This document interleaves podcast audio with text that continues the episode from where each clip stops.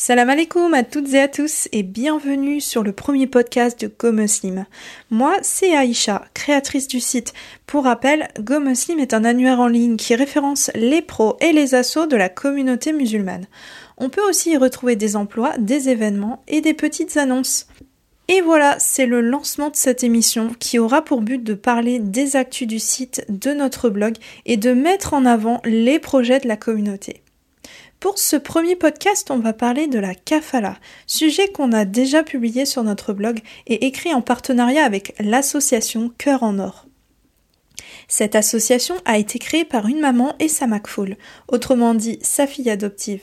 Elles ont créé l'association pour aider les parents dans leur démarche de kafala, car on verra que c'est un parcours du combattant. Pour le déroulé de ce podcast, on va d'abord définir ce qu'est la kafala voir les différences qu'il existe entre kafala et adoption.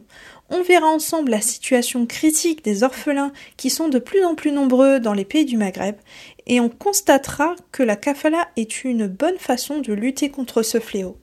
Même si elle est compliquée à mettre en place, on verra les différentes aides pour les démarches. Enfin, l'association Cœur nous délivrera deux conseils importants si vous envisagez de faire une kafala et je terminerai par vous lire le magnifique témoignage de notre sœur qui est membre de l'association Cœur en Or. Inch'Allah. Donc la kafala, qu'est-ce que c'est? La kafala vient du mot arabe takafala, qui signifie s'occuper d'un orphelin. C'est le recueil légal en droit musulman d'un enfant mineur orphelin. La kafala met donc en relation deux parties. D'un côté les kafiles, qui sont les parents qui adoptent, et d'un autre côté le Makfoul qui est l'enfant adopté. Alors cette institution religieuse trouve sa source dans le Coran et s'oppose totalement à l'adoption. En fin de compte, il y a trois grandes différences majeures entre adoption et kafala. La première, c'est que dans un cas d'adoption, l'enfant adopté perd son lien de filiation avec ses géniteurs, ce qui est strictement interdit en islam. L'adoption était une pratique mise en place avant l'arrivée de l'islam. Elle permet à l'enfant adopté d'obtenir les mêmes droits que le fils ou la fille de ses parents adoptifs. On peut lire dans la sourate 33, verset 4 Allah n'a point fait de vos enfants adoptifs vos propres enfants. Ce sont des propos qui sortent de votre bouche. Mais Allah dit la vérité, et c'est lui qui met l'homme dans la bonne direction. Donc cela nous éclaire sur l'adoption afin de préserver le lien de filiation.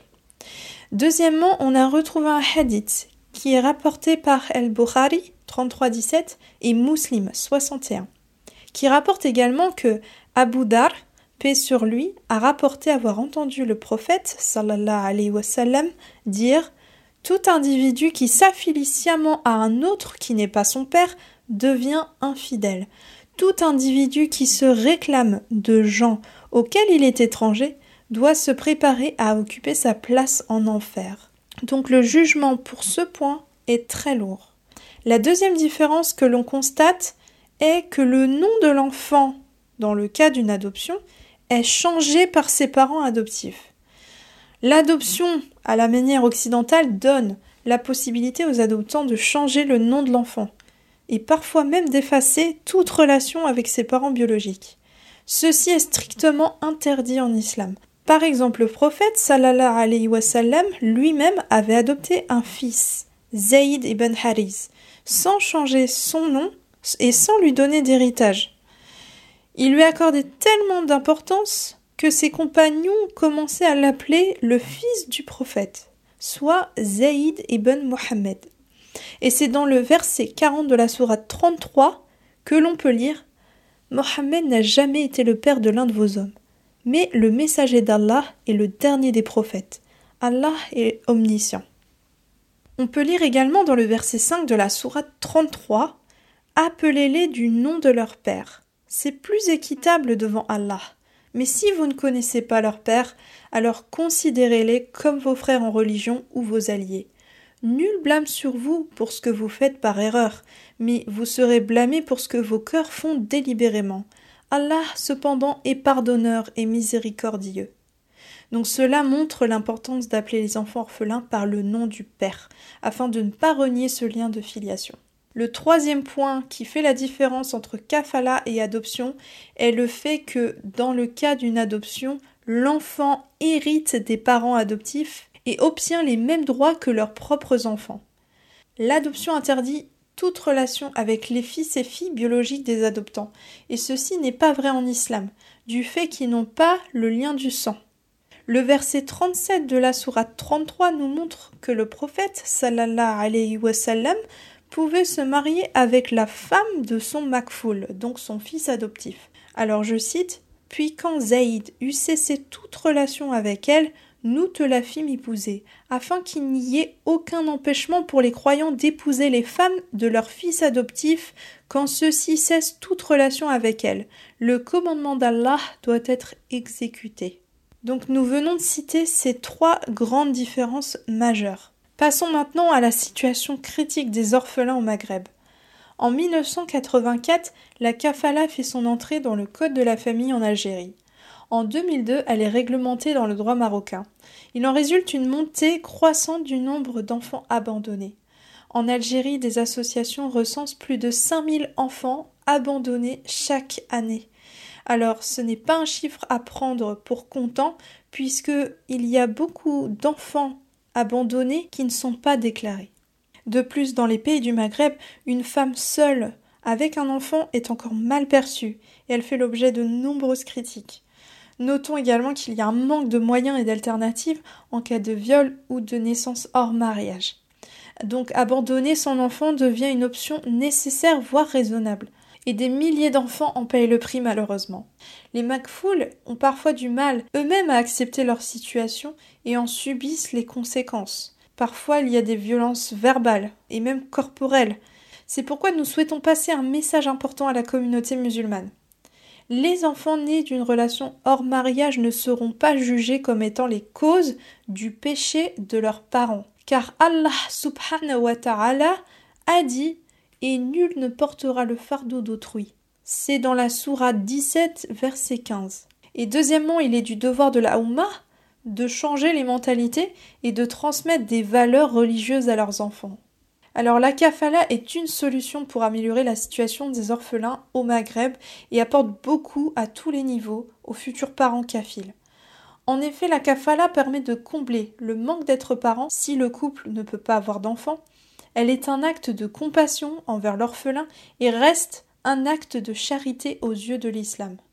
Les parents kafiles transmettent des valeurs au makfoul jusqu'à leur majorité et donnent sans contrepartie de bonnes bases et un cadre familial nécessaire à un enfant pour commencer sa vie d'adulte. Donc de plus en plus de parents souhaitent recourir à la kafala, mais le parcours pour y arriver est excessivement long. On parle aujourd'hui de candidature à la kafala et beaucoup de couples abandonnent la démarche par suite d'un grand nombre d'échecs et parce que c'est un vrai labyrinthe administratif. D'autant plus qu'il n'y a aucun suivi psychologique et aucun moyen pour ces McFool arrivant en France d'accéder à leurs antécédents médicaux et à leur identité. Malgré le fait que la kafala soit compliquée à mettre en place, il existe des solutions pour aider les parents souhaitant être kafiles. Des initiatives telles que K-Family et Adopt Feedin apportent leur aide en veillant au respect des règles religieuses. L'association K-Family se compose de kafiles qui se mobilisent pour améliorer la situation en général et l'association Adopt Feedin est un collectif géré par Pharmata et CIEM. Elles sont assistantes sociales et se mettent à la disposition des kafiles pour les accompagner dans la fameuse épreuve d'enquête sociale.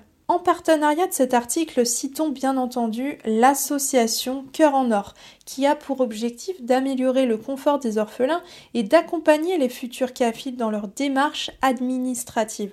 Leur projet est d'ouvrir un foyer pour les jeunes mères seules en Algérie. Alors qu'Allah les récompense, qu'Allah les facilite toutes et tous. Alors l'association Cœur en Or souhaite nous donner deux conseils précieux si vous souhaitez faire un projet de kafala. Le premier conseil important avant toute chose est d'étudier la kafala du point de vue de l'islam. Parce que c'est par la compréhension des ordres divins que les parents pourront transmettre ces valeurs à leur Macfoul, et tout le monde pourra mieux accepter cette situation encore trop critiquée. Par exemple, les futurs kafiles ont souvent peur que l'enfant subisse des moqueries à cause de la kafala. C'est pourquoi certains parents font l'erreur de changer le nom de l'enfant alors que ceci est interdit en islam. Le deuxième conseil s'applique dans le cas où la kafala est faite. Être transparent avec l'enfant Makfoul. Plusieurs témoignages bouleversants de Makfoul ont su la vérité qu'après des années et les conséquences ont été dévastatrices.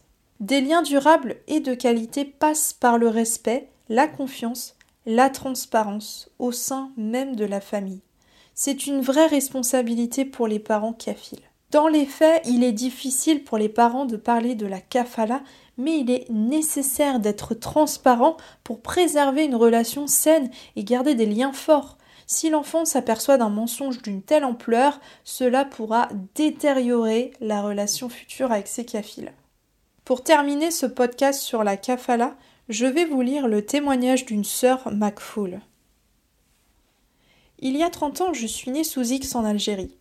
Ma kafile est passée par la kafala pour pouvoir m'accueillir en France. Nous avons eu un contact très fort dès notre première rencontre et c'est resté ainsi.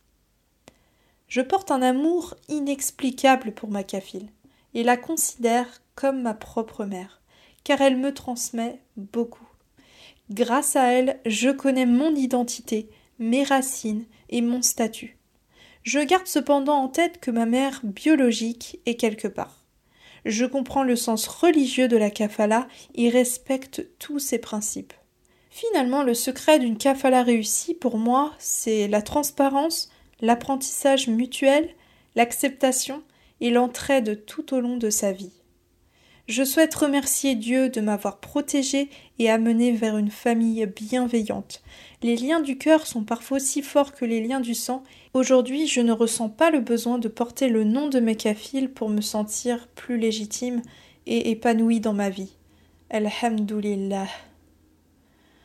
Voilà, donc euh, c'était un témoignage magnifique de notre sœur. Nous sommes très heureux pour elle. Qu'Allah facilite la kafala à, tous les parents qui veulent faire la démarche. Euh, pour plus d'infos, vous pouvez contacter directement l'association Cœur en Or sur leur page Instagram, cœur-du-bas en-du-bas or 213. Et vous pouvez aller voir aussi les deux autres associations, donc Adopt et kfamily.officiel. Ces trois associations ont un compte Instagram, n'hésitez pas à aller les voir pour leur apporter de la force.